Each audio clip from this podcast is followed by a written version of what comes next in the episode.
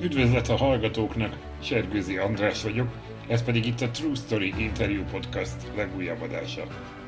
Mai vendégünk Varsics Péter filmrendező, akinek első nagyjátékfilmjét elsodorta a járvány második hulláma. Már ami a bemutatót életi.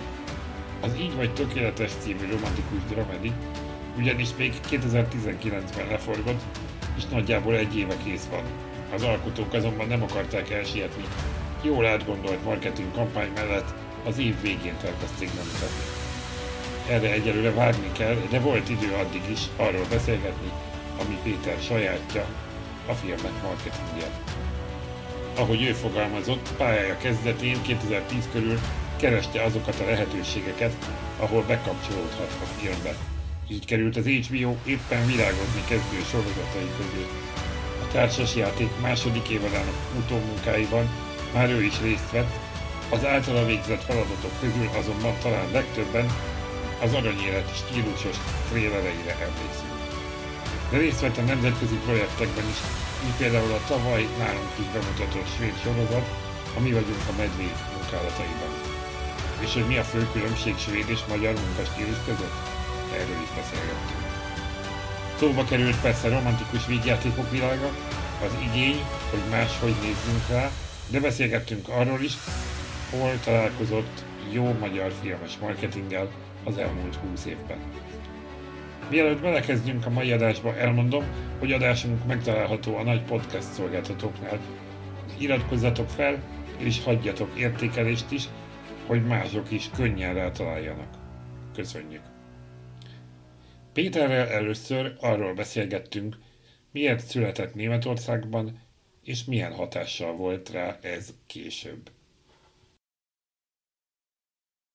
Tulajdonképpen ö, olyan szerencsés helyzet alakult ki annó a, a szüleimnek az életében, hogy ö, abban a nehéz időszakban, ami akkor volt a 70-es években, ö, némi nehézség árán, meg viszontagság árán, de végül sikerült kiköltözniük Németországba és ennek megfelelően ott építettek fel a, az életüket, és én ott születtem már kint ebben, a, ebben az időszakban, és végül úgy döntöttek egy lehet, üzleti lehetőség miatt is, és a rendszerváltás után, hogy, hogy hazaköltöznek, úgyhogy lényegében én már nagy részt itt nőttem föl, de, de kint születtem valóban.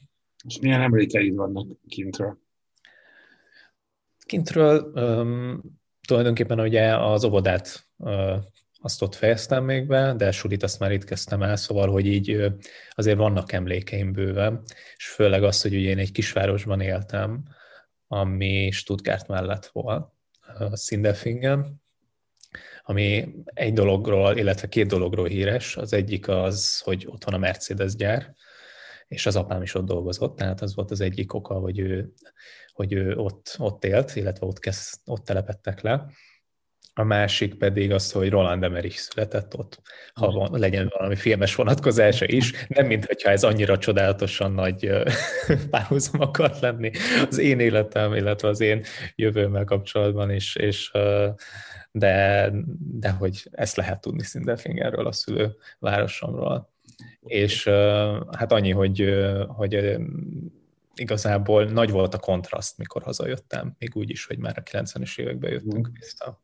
Tehát, hogy elsősorban ez, ez volt furcsa, hogy, hogy mennyire más dolgok motiválják az embereket, hogy, hogy, hogy olyan kérdések, mint, tehát ilyen egzisztenciális kérdések másképp voltak jelen mindenképpen. Tehát, hogy ezt már gyerekként szembesültem ezzel, ezzel a kérdéskörrel, hogy, hogy azt hittem, hogy mindenki úgy él a, a gyerekek közül is, és mindenkinek ugyanazok az élmények vannak, mint amivel az ember ott kint találkozott már.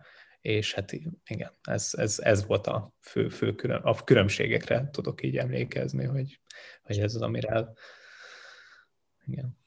És mentali, mentalitásban mi az, amit úgy ezzel, hogy megőriztél felnőtt korodban abból a német mentalitásból?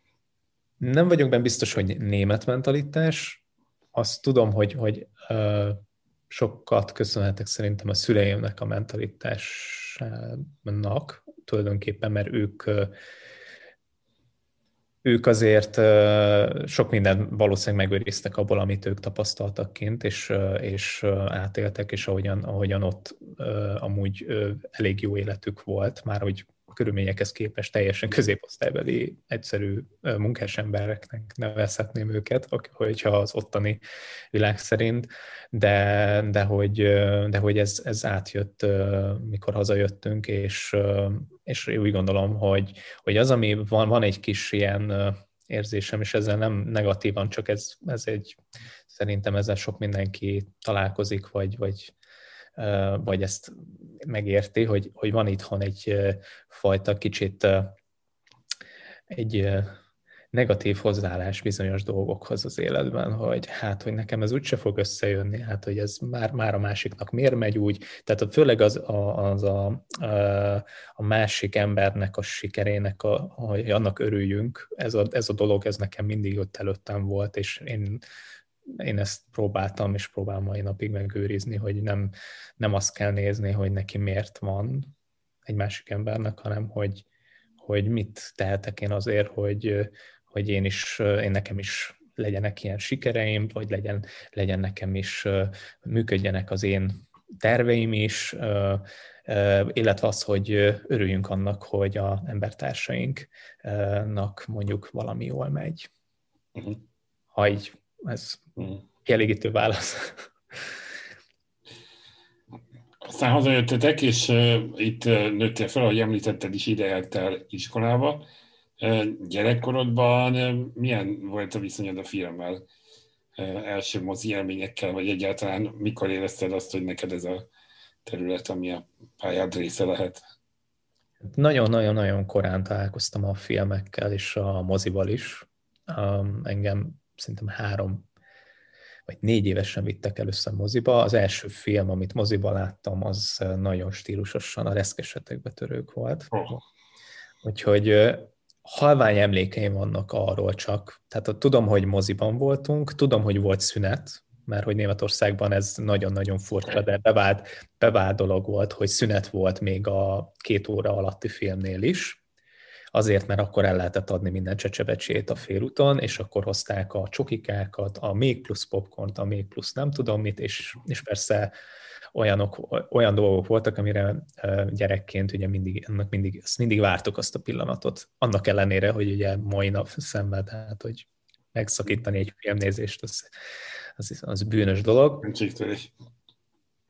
De hogy, de hogy ez meg volt és tehát a reszkesetek betörők, de valójában én már, mivel Németországban éltünk, ezért ugye tévében is elég sok minden elérhető volt már, és és hát azon túl, hogy a, a sok gyerekmese, ami ment a német adókon, az hamar megfertőzött engem, képregényfeldolgozások és társai, tehát Transformers rajzfilmek, Spider-Man rajzfilmek, meg minden egyéb mellett rengeteg fantasy film és társai is ment, és az, ami valószínűleg a magyar tévébe akkor nagyon nem mehetett, vagy ritkábban, vagy nem tudom. Ugye nem is volt magyar tévé, tehát mi egy generáció vagyunk, és tehát, hogy a fiatal hallgatók nem tudják, hogy milyen volt, amikor maximum két, két csatorna volt Magyarországon. Németországon meg gondolom már akkor meg volt ez a sokszínűség. Igen, igen, igen. És emlékszem arra, hogy, hogy, hogy például a Labirintus című film is viszonylag hamar láttam, tehát ilyen három-négy évesen láthattam, ami mondjuk elég ijesztő belegondolni, de a nővére mindig emlékeztet rá, hogy, hogy, hogy ő már a végére megutáltam, mert mindig meg kellett nézni együtt, mert ugye egyedül nem nézhettem meg, viszont, viszont őnek így legalább 12-szer meg kellett néznie, még addig, ameddig én három és négy éves voltam, szóval ez így ez volt meg, és emlékszem, hogy ami nagyon nagy hatásra volt rám, azok a, a, ezek a Harryhausen filmek, tehát a King Kong, a Simbad utazásai, és, és az ilyen mindenféle szörnyfilmek, meg a Titánok harca, mhm. korai változat, és imádtam ezt a, a szörnyes fantasy világot, és tulajdonképpen ez volt, ez ami megmaradt a akkori, akkori időszakból filmekben, hát aztán nagyon-nagyon sok mindent érdekelt, persze más is közben, de, de mondhatjuk, hogy, hogy így viszonylag hamar ki voltam téve ezeknek a hatásoknak. És akkor ez volt a fókuszban már pályaválasztáskor is, vagy valahogy más volt? Mert te igazából, ha jól láttam, bölcsészként tanultál egyetemen.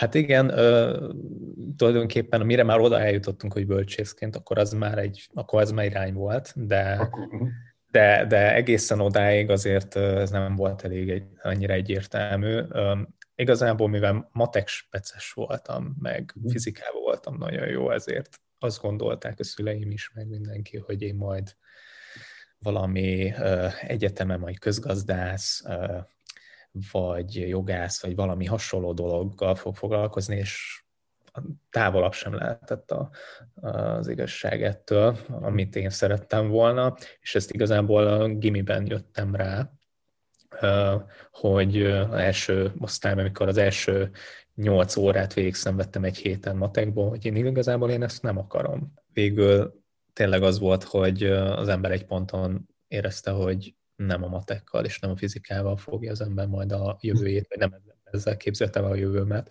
és elgondolkoztam azon, hogy mi az, amit, amit szeretek. És, és hát a, a filmek jöttek elő, a rajzolás, a képek, a képalkotás, és akkor tulajdonképpen ebből adódott az, hogy igazából de jó lenne, hogyha ezzel foglalkozhatnék, és ezt tanulhatnám. Um, és, és tulajdonképpen így egy ponton már e, e felé haladtam. Az más kérdés, hogy, hogy, hogy milyen úton, módon kerültem végül a szakmába egyáltalán, de, de, hogy, de, hogy, de hogy ez már akkor viszonylag hamar elindult ez a folyamat.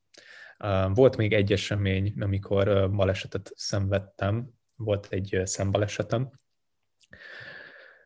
Hát egy sikeres nyilazásnak az eredménye volt az, hogy majdnem kilőtték az egyik szememet, aminek hatására hát így hetekre a kórházba kerültem, próbálták megmenteni a bal szememet, ami végül sikerült, csak akkor az embernek volt egy kis ideje, tehát hogy úgymond magamra maradtam fiatalon, és olyan sok mindent nem lehetett csinálni, tehát még olvasni sem nagyon és megnézni sem. Meg ugye ez nem az időszak volt, amikor a telefonomon nézhettem volna bármit, vagy, mm. vagy iPad-ről, vagy ilyesmi, az még pont így a 90-es évek legvége volt és gyakorlatilag a magyar, egy magyar kórházi szobában szerencsére egymagam töltöttem a napjaimat legalább három héten keresztül, és akkor ott az ember így végig gondolta az életét, hogy igazából mi, mi az, ami érdekes, és az ember miben menekült a fantázia világába, és milyen jó lenne, hogyha az ember ezt, nem tudom én,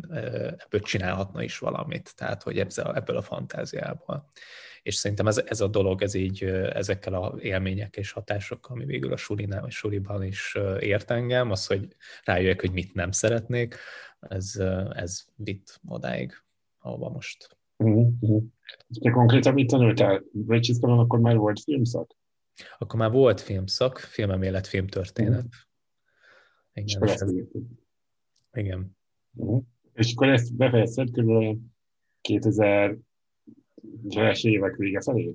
Tulajdonképpen uh, egy kicsit uh, csúsz, csúszva történt minden. Tehát én ugye igazából dolgozni kezdtem el viszonylag hamar. Tehát egy az volt, hogy én gyakorlaton voltam Magyar tévénél, még, még a kezdetek kezdetén, 2006 környékén, 2007, és, és tulajdonképpen munka mellett próbáltam egy ponton tanulni is, de, de én, én valahogy abban hittem az elején, hogy nekem, nekem a gyakorlatban van a helyem elsősorban, és hogy, hogy a suri az csak egy dolog.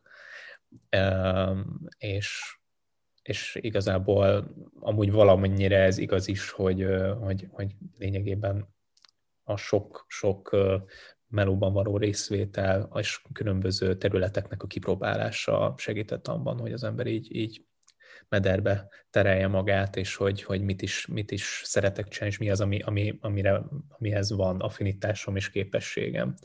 Mert voltam rendezőasszisztens, próbáltam világ, világosítani, uh, voltam igazából kb. minden, uh-huh.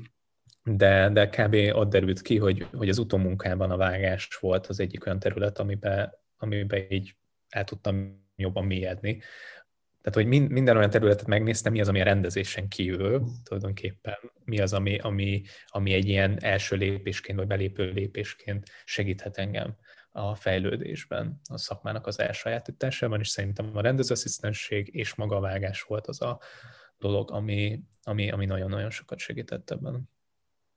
És akkor tulajdonképpen ez már kicsit rá is vezet az első HBO-s produkciókig, amiben részt vettél, ugye a társasjáték második évad volt, hogyha ha jól tudom, az első munka, ami, ami valószínűleg egy, egy egészen,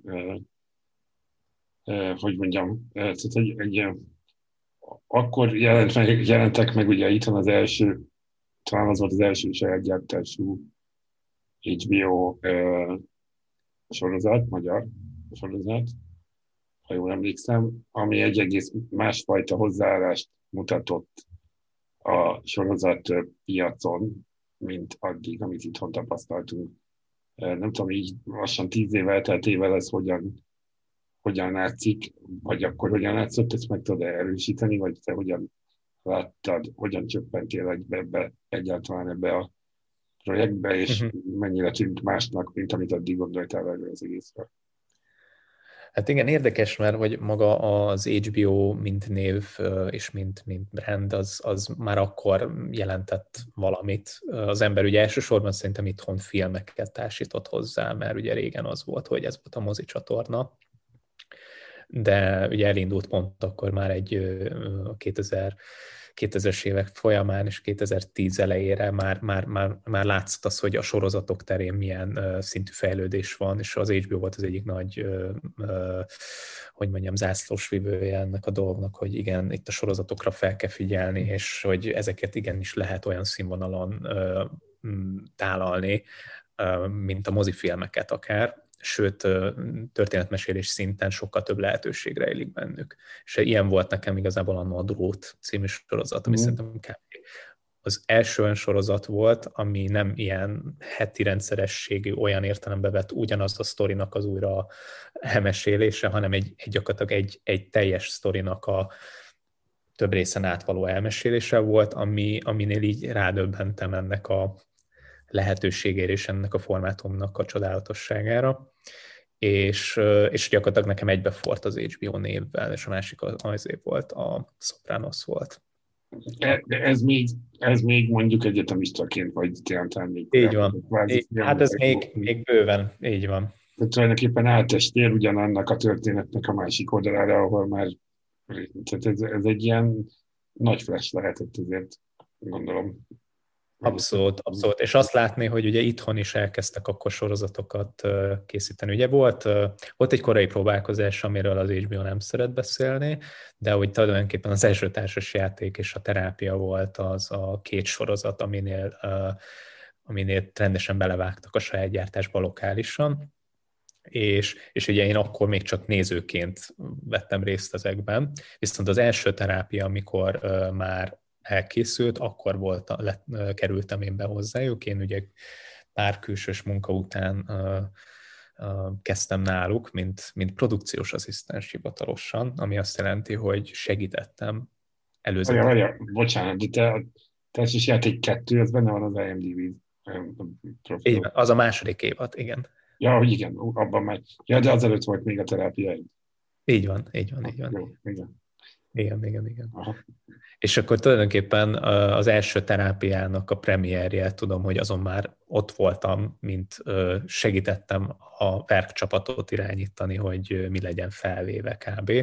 De hogy de hogy ez egy, igen, ez egy nagy szembesülés volt, és sem tudom, hogy egy ilyen, hát ahogy te mondod, az a szóval, hogy flash volt, hogy, hogy ez gyakorlatilag most a saját bőrünkön tapasztaljuk ezt a, ezt a váltást, hogy a sorozatok ilyen színvonalon fognak készülni, és ez akár itt nálunk is megtörténhet. És, és hát a társasjáték második évadán már tulajdonképpen már ezzel a hozzáállással ö, vehettünk részt teljes egészében a, a, a, a marketing kampányon, így az előzetes készítésben, és az, az egy nagyon-nagyon-nagyon izgalmas feladat volt. és jó volt látni, hogy egy ilyen dolgot lehet kiszolgálni, egy ilyen színvonalas tartalmat lényegében, mert um, előtte az, hogy magyar sorozat és magyar film is, akkor még az én fejemben az egy kicsit másképp létezett, és, és és jó volt ezt megtapasztalni, és így első kézből még, még egyelőre még ugye nem élesen, mert ugye nem én csináltam, vagy nem én dolgoztam magán a sorozaton, hanem én csak a kampányokon, de jó volt látni, hogy ezek készülnek, és hogy, hogy mi, ez a, mi ez a gépezet, ami ezt tudja irányítani, mire van erre szükség, mihez, mire van ehhez szükség jó forgatókönyvekön kívül. Tehát, hogy ez, ez, ez egy nagyon-nagyon-nagyon jó ilyen gyakorlatilag tanuló terep is volt. Azért neked itt eléggé kialakulhatott a, a, a ugye az előzetes vágás már itt elhangzott ilyen kulcsszóként, tehát a trailereknek a vágása, vagy, vagy a, egyáltalán a, a megrendezése, nem tudom, gondolom az, az egész projekt tulajdonképpen azt kell rendezőként csinálni kicsiben, mint egy, film, mint egy filmnél vagy sorozatnál nagyban, de egy kicsit segíts már, hogyha, hogy egyáltalán, hogy ez, hogyan kell egy előzetest megvágni. Most tudom, hogy ez nem igen. egy masterclass de hogy igen, igen. hogy, hogy milyen, milyen egy jó előzetes. Hát az az izgalmas az előzetes készítésben, legalábbis ahogyan én, én megközelíteném az egészet, vagy ahogy én, én közelítem meg a, a témát, kicsit olyan, mint a fordítva főzés, fordítva torta főzés, vagy sütés tehát, hogy, hogy igazából már készen van a teljes nagy tortánk, maga a film, maga az alkotás. És nekünk az a lényeg, hogy létre kell hoznunk egy olyan tortaszeletet, ami tulajdonképpen eladja, hogy azt az egész tortát megvegyük, vagy meg, hogy szeretnénk, hogy azt az egész tortát megkapjuk utána. És ehhez gyakorlatilag visszafelé kell, le kell bontani alkotó elemeire az egész tortát, tehát mondjuk azt, hogy tényleg a tojás lisztig le kell menni, hogy mi az az elem, mi az, amire szükség van ahhoz a tortaszelethez, hogy azt megcsináljuk olyanra, hogy utána akard az egész tortát. Nagyon-nagyon ez analógia, nagyon távoli analógia lehet, de hogy, de hogy tulajdonképpen tulajdonképpen arra arra van szükség, hogy az ember szerintem elvonatkoztatva attól, hogy ugye mint, ezért nehéz, mint alkotó szerintem, mikor benne van az ember saját maga egy filmben vagy egy, egy sorozatban, nehezebben tud, tudja mondjuk megmondani, hogy hogyan adja el a filmet, annak ellenére, hogy ő mindent tud róla. Mert nem látja külső szemmel, neki, neki ugye egy, egy csók, egy nézés, egy bármi szituáció a filmben, az teljesen mást jelent, mint, a, mint egy olyan szűz szemnek, aki nem tud semmit mondjuk az adott alkotásról. A másik dolog pedig, hogy látva a filmet az ember le tudja mondani, hogy mik az erősségei egy ilyen történetnek, és tulajdonképpen ezeket az erősségeket próbálja elsősorban megmutatni, és történetben pedig pontosan csak annyit szabad elmesélni, illetve szerintem nem is szabad történetet mesélni előzetessel elsősorban, hanem egy érzést kell elsősorban generálni. Uh-huh. Az már baj, hogyha el kell mesélni a történetet. Tehát, hogy én azt, azt én mindig is így éreztem, hogy az előzetes... Akkor is, hogyha mondjuk van egy tízer, tehát hogy én azt gondolnám, hogy a tízer inkább érzéseket ad a trailer pedig már valamit megmutat a történetből. Persze, meg kell mutatni valamit a történetből, meg ez most már egy elvárás, hogy a néző azt akarja, na most akkor miről szól ez a film, miről szól a film. De az nem jelenti azt, hogy konkrétan a cselekményt kell megmutatni, hanem igazából még lehet, hogy konkrétan elhazudunk egy másik történetet az előzetessel, vagy a történetnek egy variánsát, mint hogyha ez lenne a történet, de pontosan úgy adjuk el, hogy, hogy amikor beül az ember a filmre, akkor ne érezze magát teljesen megcsalva, vagy, akkor, vagy, vagy becsapva, vagy akkor most tulajdonképpen nem is ezt a filmet adták el neki egyrészt, másrészt meg mégis legyen egy, egy új élménye azzal kapcsolatban, hogy á, mégse tudtam, hogy mit, mi fog történni, á, mégis ezt ő nem így gondolta az előzetes után, hogy ez fog történni, de jó, hogy itt még megleptek, és még hagytak valami uh-huh. meglepetést számomra. Mondjuk, ha azt gondolom, hogy te ö, vágtad, a, vagy te készítetted a, a kincsem előzetesét, amiben szerintem ilyen ikonikus pillanat volt a selfie, ugye a 48-as, vagy nem 48-as, de a 19. századi selfie, ami talán így még cikkekben is benne volt, ugye, hogy, hogy, ez, hogy ez, a, ez a jelenet. Hogy ez így mennyire, tehát hogy végignézed a filmet, és akkor kiegyzeteled azokat a pontokat, amiről azt gondolod, hogy ez érzelmi töltetet ad, és akkor abból vágsz újra egy történetet, vagy ez így mennyire állt messze a valóságtól? Hát, hogyha nem akarunk túlságosan technikai igen, részletekbe menni, tulajdonképpen igen, az megy, hogy van egy megnézés, van egy következő fázis, hogy az ember kiemeli azokat a vagy látványos képeket, vagy jó mondatokat, tehát ez a két réteg. Ez igazából azt jelenti, hogy rétegeket kezd az ember kiválasztani, hogy van egy, van egy, van egy dialógus réteg, ami nagyon jó, és van egy, van egy képi réteg, ami, ami nagyon jó. És onnétól fogva én, az én megközelítésemben az van, hogy utána egy zenei vagy érzelmi struktúrát az ember fölállít, hogy mi az, ami, amit szeretne elmesélni, vagy hogyan szeretné bemutatni, és arra fűzöm föl fokozatosan egy, gyakorlatilag egy, egy ágyra már ráfűzöm, mert jobban hiszek abban, mint, mint hogy, hogy apránként, darabonként rakom össze, és aztán közbe derül ki, hogy mi lesz a zene, meg közbe derül ki, hogy mi van, hanem, hanem igazából egy tervre rá, ráhúzom az egészet. Uh-huh. Amúgy a kincsemről csak annyit, hogy ez tulajdonképpen Duszka Péter vágta annak szerintem azt az előzetest, amiben csak, ja. csak segítettem neki abban az előzetesben, a másik előzetest. De igazából mindenki dolgozott mindenen ott az annál a kampányon. Aha, aha. Jó, a marketing dologra egy kicsit visszatérünk majd később, de még az HBO kapcsán hadd térjek vissza annyira, hogy ugye idővel lehetett látni a nevedet nem csak magyar, hanem európai produkciók mellett is. Például ugye a a nemrég látható svéd projekt, ami vagyunk a Medvék című filmnél. Ugye arról már sokat beszéltünk, most is beszéltünk, korábban más podcastban is szó volt arról, hogy az, az HBO vagy más hasonló ilyen nemzetközi projektek miben európaiak, de egy kicsit azt hogy kérdezem, hogy miben más egy, egy nem magyar HBO produkció mint egy magyar. Mennyivel kell máshogy dolgozni mondjuk egy Björnstadon, hogy mi vagyunk a medvéken, mint, mint egy magyar produkcióban? Tehát, hogyha most marketing oldalról, ami ugye igazából a mi részünkről elsősorban a, a kreatív videókampányról beszélünk, mm. előzetesek és társairól, akkor azt kell, hogy mondjam, hogy, hogy mi a különbség. Hát az első az, hogy hogy nem azzal kezdünk, hogy, hogy csak ennyi van rá.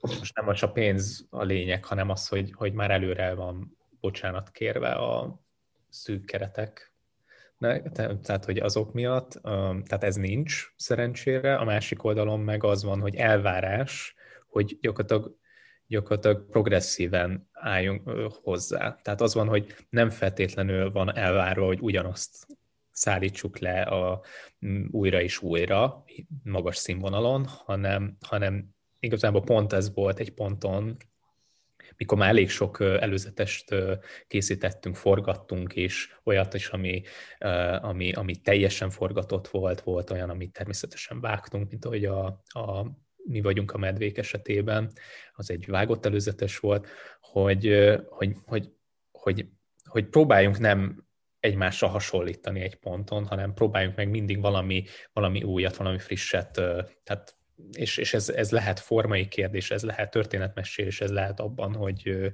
hogy, hogy zeneileg hogy közelítünk meg valamit stílusában, vágási stílusban, bármiben, csak hogy, hogy egy ponton lehetett érezni egy, egy stílust, amit mondjuk, mit tudom én, mondjuk én képviseltem, ez olyan, hogy hogy amúgy ez egy előzetes vágónál szerintem, vagy előzetes készítőnél valószínűleg ez, ez fellelhető dolog, hogy van, vannak kézjegyei, és hogyan tudom ezeket a kézjegyeket úgy újra formálni, és egy kicsit újra gondolni, hogy, hogy ne azt érezzük csak, csak az alkotói, az én alkotói oldalamat, hanem hogy legyen a, az a sorozathoz párosítva, és azáltal új.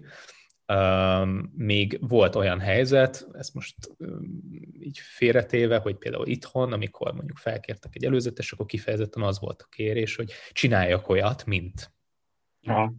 Tehát, hogy, hogy, és mai napig ez, ez a kicsit a hazai helyzet, hogy, hogy nem az a elvárás, hogy te mit csinálnál, vagy te hogy csinálnád, hanem az, hogy csinálj olyat, mint. És ez a plakátkészítéstől fogva a előzeteseken át mindenhol egy ilyen, ilyen jellegű hozzáállás van. Ezzel persze nem akarok senkit megbántani itthon, de ez a valóság, hogy, hogy egy kicsit, kicsit ilyen lemaradásban vagyunk pontosan ezért. Tehát azért tudnak a, a, én úgy gondolom, hogy akár HBO, de akár nyugaton is az előzetesek új, új élményt adni, vagy, vagy, vagy valami, valami frissességet hozni. Ez nem mindig van így azért kincsem, vagy a külföldi esetekben sem, de, de azért tudnak ezek meglenni, mert ugye pont, pont erre van törekvés, hogy mi az, ami, amitől, amitől ez működhet erre az, adott produkcióhoz, nem pedig az a elvárás, hogy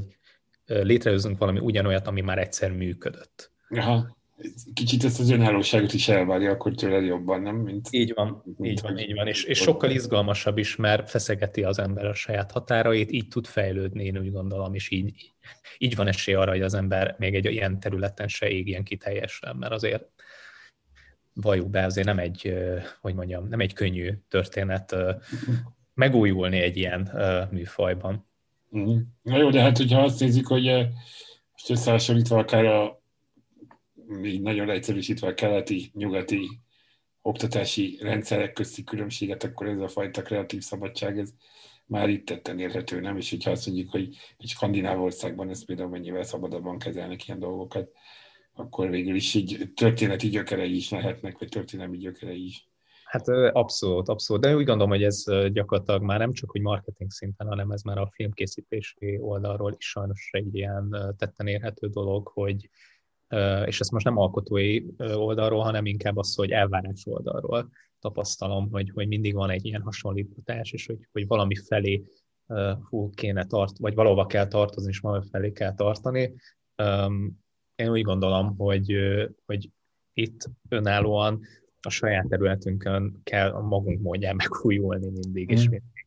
És erre, erre kellene törekedni, és úgy gondolom, ehhez elég sok tehetséges és ember és alkotó áll rendelkezésre, hogy ez, ez meg is történhessen, és ehhez kellene igazából egy terepet adnia, és, és ez az, ami, ami, ami, amire látok amúgy némi esélyt, hogy, hogy ez egy picit változzon, illetve ez már azért változott szerintem az elmúlt években, látszik egyfajta fejlődés ebben, csak, csak úgy gondolom, hogy, hogy, a, hogy a probléma igazából még mindig a, a, azon a ponton van, hogy, hogy most már az alkotók szerintem megvannak, megvannak, mint ahogy az írók is kezdenek nagyon jó forgatókönyvőrök lenni a filmfronton, még a marketing fronton kezdenek nagyon jó vágók lenni, kezdenek nagyon jó szerzők, zeneszerzők lenni, bármi, bármi, csak hogy az elvárás az még mindig nem ott van, illetve a, a, sokszor az igény, a brief az nem, nem, nem azt tükrözi, hogy mi előre lépnénk. Uh-huh, uh-huh, uh-huh. Térjünk erre vissza majd, ezt meg fogom jegyezni, mert ebben kap, ezzel kapcsolatban még szerintem volna egy érdekes kérdések.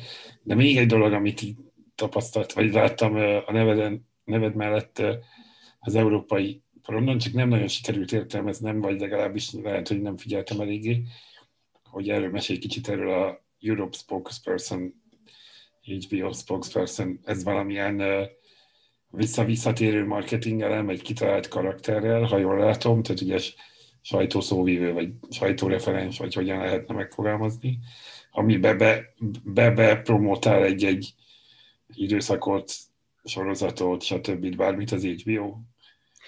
igen, tulajdonképp, igen, hát tulajdonképpen ő egy marketing kísérlet volt, mondhatjuk. Ja. Egy éveken át tartó marketing kampány része a, ami tulajdonképpen a skandináv területről jött pont.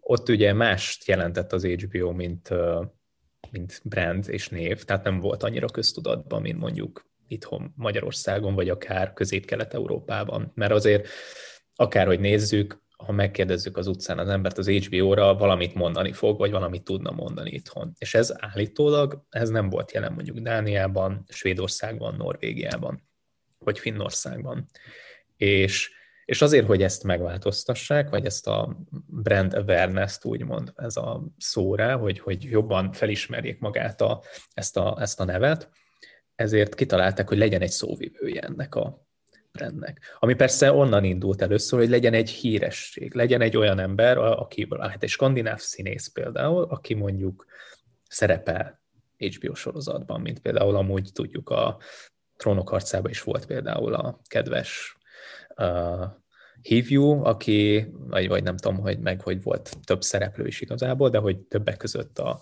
a kedves szakállas úriember, hogy, hogy, hogy például legyen ő.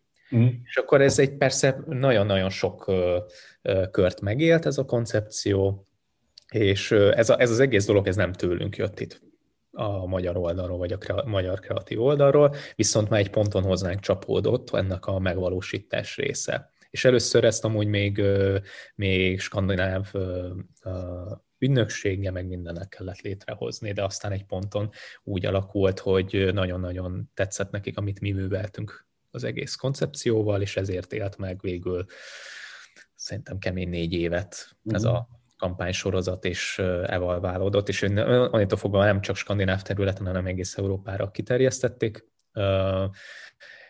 és igazából egy jó gondolatokon alapuló kampány volt, de, de nyilvánvalóan érezhető volt ott például a kulturális különbség, tehát hogy mást, másra van szükség valószínűleg azon a területen, mint nálunk, és másképp működhetnek ezek a, ezek a ezek a megközelítések, hogy hogy is, hogy is szólítsuk meg az embereket. Mhm. Van egy ilyen stílusos monokrom világa, ami, ami végig megy, ezt majd esetleg belinkeljük a cikkbe, valamelyik videót, vagy volt egy ilyen gyűjtemény, amit találtam. Na, szuper. Hát igen, igazából arról csak nagyon röviden, hogy a fekete-fehérnek is igazából így volt koncepcionális része, hogy elkülönüljön maguktól a tartalmaktól, a mhm. sorozatoktól, mert ugye elsősorban sorozatokat akartak ugye ezzel hirdetni, és nem a film kínálatot elsősorban, és, és hát pontosan ezért van a széles vásznó fekete-fehér képi világ, ami, ami gyakorlatilag mégis egyfajta klasszikus cinematikusságot ígér, csak éppen másképp, mint ahogy maguk a sorozatok később. És ez, ez egy igazából egy működőképes dolog volt. A kampányom ugye a végére azt elérte, pont van az a baseballos spot, hogyha az megvan. Az volt az a spot, amivel elérték, hogy ami után megnézték, állítólag ilyen bizé pool volt, kint Dániában, azok után 90 nem tudom hány százaléka megjegyezte, és, és, és tehát így pozitívan vélekedett a, a spotról is, de hogy valójában maga a brandről rögtön azonosította, hogy ja igen, az az HBO, és tudja, hogy mi az HBO néttől fogva. Tehát, hogy, hogy sokat segített a, igazából ott kint a elterjedésében. Sorozatok után azért beszéljünk most filmről is, mégpedig a az Így vagy tökéletes című filmről, ami a, az első nagy játékfilmed, két kis játékfilm után, meg több videoklip után, ez volt az első nagy játékfilm, ami, amiben nekem elsőre azt tűnt fel, hogy első filmeseknél nem szokványosan ismert szereposztással zajlik, hogy sikerült ennyi országosan ismert nagy színészt szerződtetni ehhez a, ez a, ehhez a projekthez, vagy ez mennyire, mennyire látszik ez rendkívülének szerinted? Hát szerintem nem, hát igazából az van, hogy mindig van, abból indulok ki én, vagy indulnék ki, hogy van egy forgatókönyv, vannak karakterek benne, és azokhoz kit társítanék, illetve hogy, hogy, hogy kire van szükség, és ahhoz keresek megfelelő arcokat. És én itt fogva az az egy kicsit egy adottság szerintem Magyarországon, hogy, hogy egy kicsit ugyanazok az arcokhoz nyúlunk vissza, vagy megyünk vissza, és hát nálunk pont volt egy ilyen kettősség és cél is, hogy, hogy ne legyen feltétlenül mindenki a, a, a csak ismert, a csak megszokott, főleg a főbb szerepekben szerettünk volna egy friss, friss arcát mutatni a, a magyar színész, nem tudom én, áradatból, akik, akik rendelkezésre állnak, mert csodálatos színészek vannak, akik szerintem filmben keves, kevés szerepet kaptak eddig, vagy kevés lehetőséget kaptak, de, de megérdemlik, illetve hát, hogyha meg, ha megfelelő szerepet kapják meg. A másik oldalról meg az van, hogy szerencsém volt pont az HBO révén valószínűleg, meg a kisjátékfilmek révén is sok olyan színésszel találkozni már, akik azért már valami nyomot hagytak a, a magyar filmes hm. világban, és, és mivel én úgy érzem, hogy többnyire pozitív élménnyel zárult mindenkinek a közös munka, korábbi munka is, ezért könnyen tudtam őket mozgósítani, hogyha volt egy adott szerep, mert amúgy alapvetően szerintem az ismertebb szereplők, vagy azok, akik, akiknek a neve így mindenkinek ismerősen csenkhet, azok főleg mellékszerepekben vannak a filmünkben jelen. És igazából nagyon nem volt nehéz szerencsére, mert a forgatókönyv is sokat segített, illetve, illetve szerintem az, hogy nekünk a hozzáállásunk még ez a műfajhoz is remélhetőleg mást képviselt, mint ami, ami itthon úgymond egy kicsit társul ehhez a romantikus vígjátékhoz, mert azért, és itt azért ezt így le is szögezném, bár valószínűleg nem fognak szeretni a forgalmazónál emiatt, de hogy a mi filmünk alapvetően egy dramedi csak éppenséggel nagyon sok vicces elemmel is igazából mondhatjuk, hogy vigyátéki is, de hogy abból indult ki, hogy ez egy, ez egy romantikus dramedi. Mi közönségnél jó pontot szert le ezzel szerintem.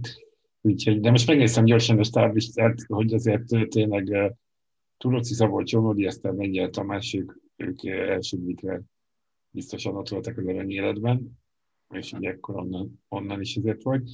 Viszont a két főszereplőnél én inkább azt éreztem, hogy, hogy, hogy Fekete Ernő, akit többször láthattunk, vagy azért már valamennyire ismert a nem színházban, csak film alapján tájékozódóknak is.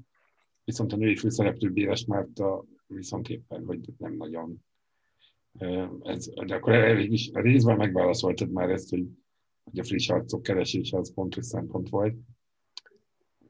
Hogyan találtatok rá? Azért ez engem érdekelne, hogy egy vidéki színházban nem sok filmes előélettel lett egy, egy női főszereplő. Tulajdonképpen nagyon nagyon-nagyon sok tényező volt jelen. Igazából nem nehéz is lenne mindenbe belekezdeni, ami, ami odáig vitt minket, hogy végül őt választottuk, és ő, ő került ki. A, mert nagyon-nagyon, tehát én szerintem tulajdonképpen az egész egész magyar színészgárnát végignéztük, tehát nem jelenti azt, hogy mindenkit behívtunk volna castingra, de tulajdonképpen még mindenkit végignéztünk, hogy ki lenne alkalmas erre, ennek a szerepnek az eljátszása, annélkül, hogy ezt a szerepet már láttuk volna az adott személytől, mert tehát eleve már nem nagyon volt ilyen karakterfilmekben itthon, mármint hogy kevesebb, hogyan mi elképzeltük. Nem szerettük volna azt, hogy legyen egy ilyen érzés. Ugye, mint régen, bocsánat, hogy így egy ilyet hozok fel, de hogy hát, hogy mint régen az volt, hogy hát ha romantikus film, akkor ez egy Csányi Sándor, tehát hogy ezt az érzést sem akartuk elültetni, hogy azért van ő, mert akkor ő a tipikus, és akkor azért, azért van ott. És a másik az, hogy hát egy véletlen folytán lényegében nem is, nem is erre a szerepre nézve láttunk, vagy láttam, vagy mutattak, már nem emlékszem pontosan mi volt, hogy, hogy én találtam rá, de szerintem, a, szerintem küldték nekem egy, egy videót, egy két-három perces összeállítást abból, ami az egyik darabjából, szerintem a mono darabjából, amiben egy idő szerepel Béres Márta, és abból láttam részletet, és azt mondtam, hogy hát szuper, igazából nem feltétlenül erre a szerepre, de így nagyon-nagyon szívesen találkoznék vele, meg. Nézzük meg, hogy, hogy, hogy amúgy mit tud, illetve hogy, hogy mit képvisel, mert nekem mindig fontos azt, hogy legyen egy személyes találkozó, mielőtt, mielőtt egy, mondjuk egy ilyen, főleg egy ilyen kiemelt szeretnél, mielőtt a casting megtörténne, és, és hát többi meg meg, meg annak a része volt, hogy párban kell megnézni. Úgy gondolom, egy ilyen mm. folyamatnál nem lehet figyelmen kívül hagyni a kémia kérdését, és sőt, igazából az volt az egyik fő, fő dolog, hogy párban néztünk meg szereplőket, akiknek így együtt kell sokat szerepelniük, és ezek a dinamikák, ezek szerintem, ezeket nem lehet megjátszani. Tehát, hogy ezek vagy vannak, vagy nincsenek és, és igazából ilyen szempontból elég intuitív volt a, a, az egész folyamat és döntés is végül, ami, ami felé vitt. Tehát, hogy, hogy ez, ez nem egy ilyen nagyon-nagyon tervszerű dolog volt, hanem ez így, mondhatjuk, hogy így alakult. Viszont úgy alakult maga a film, hogy sajnos járvány miatt egy ideje dobodban van. Sőt, ha jól tudom, ezt már nem is a legutóbbi, hanem az az előtti nyáron leforgattátok, nyilván utána jött, egy munka, ami néhány hónapot ilyenkor igénybe vesz, és akkor így, ha jól számolom, nagyjából akkor tört ki a járvány először, hogy az első hulláma, amikor akár be lehetett volna mutatni, de nem akarom kivenni szádból szót, hogy volt ennek a, az időzítése? Igazából mi sosem terveztük rögtön bemutatni, ahogy befejezzük a, a filmet, ha, már úgy értve a utómunkát, hanem, hanem volt arra a terv, hogy ez a film megérdemli azt, hogy egy nagyobb hirdetési, nem tudom, időszakot kap meg, illetve az, hogy jobban kitaláljuk ennek a filmnek a, a, a mm, reklámozását. Um, és igazából a nagyon-nagyon sokáig az volt, hogy ősz vagy pedig ez a decemberi bemutató eredetileg volt mm. nézve, tehát hogy az nekünk szerintem már a utómunka derekán már bőven tudtuk, hogy ez, ez lenne a reális, és nálunk ugye mivel első játékfilm, hanem volt egy speciális helyzet, hogy nekünk forgalmazó az a film készítése során lett csak, mert nem lehetett előre forgalmazónak lenni, ez még egy előző rendszerbeli adottság volt. Um, hát nekünk ez volt timingolva, de igazából amikor az első hullám jött, pontosan az első hullám kezdetekor, akkor volt befejezve a filmvágása. Tehát, hogy mi, ja. mi akkor még dolgoztunk a filmen, filmutó munkáján, tehát mi tulajdonképpen nyáron, nyár végén fejeztük be a filmet. Uh-huh.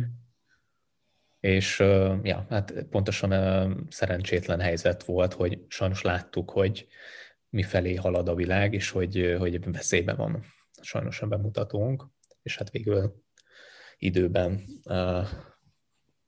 ki is derült, hogy, hogy így is van, és hogy talán, az, talán jobb lesz a, várni még a bemutatóval. Tehát akkor igazából csak ez a csak idézőjelben pár hónapja vár, nem pedig több teti már eleve tavaly év végére terveztétek a, Igen. a bemutatót. Aha, aha. Jó, hát reméljük azért, hogy, hogy tényleg e, e, idővel most már megjelennek a mozik, és akkor lehet gondolkodni forgalmazáson. De térjünk még így a beszélgetés végén egy kicsit vissza a marketing kérdésre, mert hogy sorozatról, HBO-ról, annak a marketingéről, bevezetéséről valamennyire volt már szó, de talán picit érdemesebb, vagy érdemes a, játékfilmeknél is erről beszélni.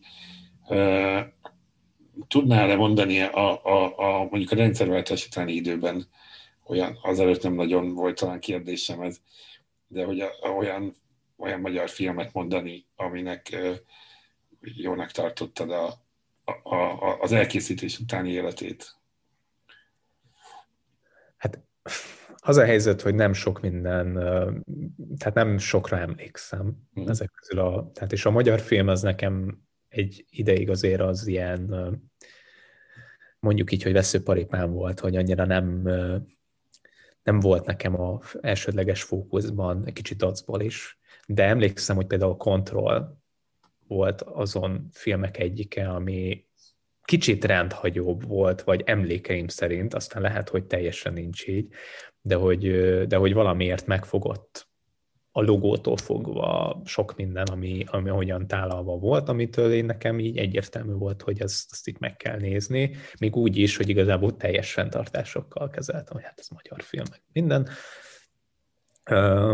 De hogy, de hogy emlékszem, hogy az, az például egy ilyen történet volt, és későbbiekben volt talán egy-két, egy-két kampány, most így, így végig, végig futom és végig gondolom, hogy, hogy mi, Um,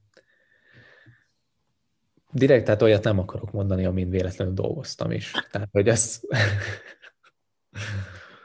Kicsit akkor másik teszem fel a kérdést, hogy azt gondolnánk, hogy, hogy, hogy a közönségfilm esetében könnyebb helyzete van annak, aki a film marketingért dolgozik, hiszen, hiszen talán nyitottabbak az alkotók is erre, vagy egy kicsit közelebb áll ez a két világ egymáshoz.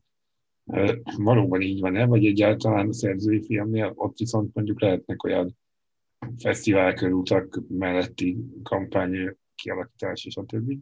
Így laikusként ezt tudom elgondolni, tehát hogy, hogy szerinted előny vagy hátrány, hogy, hogy szerzői vagy, vagy közönségfilm, vagy hogyan kell, másik kell hozzáállni, stb. Szerintem ahhoz, hogy hogy milyen kampány és milyen körítése van a filmnek, és milyen utó élete van ilyen szempontból. Nyilván számít, valószínűleg anyagi szempontból is számít, hogy milyen támogatást kap egy ilyen film, ez egy elkerülhetetlen kérdés, de hogy, hogy szerzői vagy, vagy közönség aspiráns esetleg a film, de úgy gondolom, hogy pont olyan szempontból, hogy milyen módon lehet hirdetni, mert az a kicsit a filmtől is függ, tehát hogy a film jellegétől függ, úgy gondolom, ez, ez, ez, ez kellett szembesülni, hogy, hogy vannak helyzetek, amikor egy film nem alkalmas bizonyos fajta eladási, nem tudom én, próbálkozásokra, vagy nem tudom én, megközelítésekre, mert egyszerűen nem, nem nincs benne annyi, vagy pedig nem az van, van benne, amit nem tudom én, szeretne mondjuk a forgalmazó, de tehát ilyenek vannak, de, de egy szerzői filme is lehet szerintem csodálatos dolgokat művelni. Nagyon, például nagyon-nagyon egyszerű, én azért nem, azon nem dolgoztam, de hogy például egy, az enyedi filmnek a testről, lélekről is egy teljesen egyszerű ö, előzetesei voltak, de például telj, nagyon-nagyon mégis így erős nyomot tudtak, vagy tudtak hagyni, és erről pont, pont az maradt meg, hogy, hogy ugye gyakorlatilag a külföldiek is, akik látták, az előzetes annak is voltak ilyen visszajelzései, hogy, hogy nem értett semmit belőle, de érdekli. Ugyanez most a természetes fénynél volt egy ilyen ö, szembesülés, ráadásul az egy olyan, az ugye egy külföldi csapat ö, készített annak például az előzetesét, akikkel én is dolgoztam már együtt ö, HBO-ban, ez egy ilyen fun fact.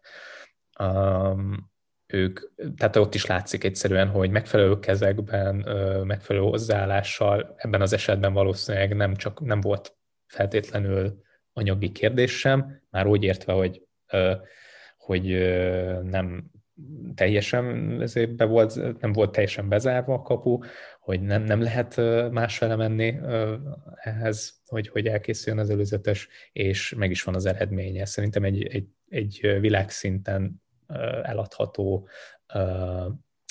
és bemutatható előzetessel sikerült prezentálni egy, egy, egy nagyon-nagyon izgalmasnak ígérkező szerzői filmet. Tehát, hogy, hogy, hogy, és közben meg tudom jól, hogy a film az nem feltétlenül egy közönségfilm, nem mindenkinek szállható, de mégis egy olyan dolog, dolgot tettek le, aki, hogy annak a, abba az irányba, amiben szeretnék eladni, hogy világforgalmazás gondolom, meg ilyesmi, a, annak az, azt a cél teljesen kiszolgálja. Itt mindig ez a kérdés, hogy mi a cél az adott filmmel, meddig szeretnének eljutni, és annak mentén egy szerzői filmmel lehet, hogy több, bocsánat, anyagilag is meg lehet, hogy jobban járnak. Én ezt a részét ezt, ezt csak hallom, meg, meg más alkotók mesélnek erről, hogy hogy működnek a dolgok, de tulajdonképpen tulajdonképpen nem látom, főleg magyar oldalról, hogy most ennek különbséget kéne tenni szerzői film vagy közönségfilm között, főleg, hogy tudjuk, hogy a magyar piacon kizárólagosan úgyse tudna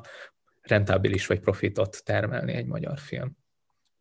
Ha közönségfilm. Az így vagy tökéletes, meddig szeretne eljutni? Főleg azért kérdezem ezt, mert hogy ez egy külföldön is érthető történet hogy hova szeretne, hát az, megmondom őszintén, erre a producerek tudnának Én nagyon-nagyon örülnék, hogyha végre bemutatható helyzet lenne. Mm. Ez a film, ez kifejezetten szerintem moziban él meg elsősorban. Persze aztán ennek lehet nagyon jó élete majd egy streaming felületen, meg bárhol.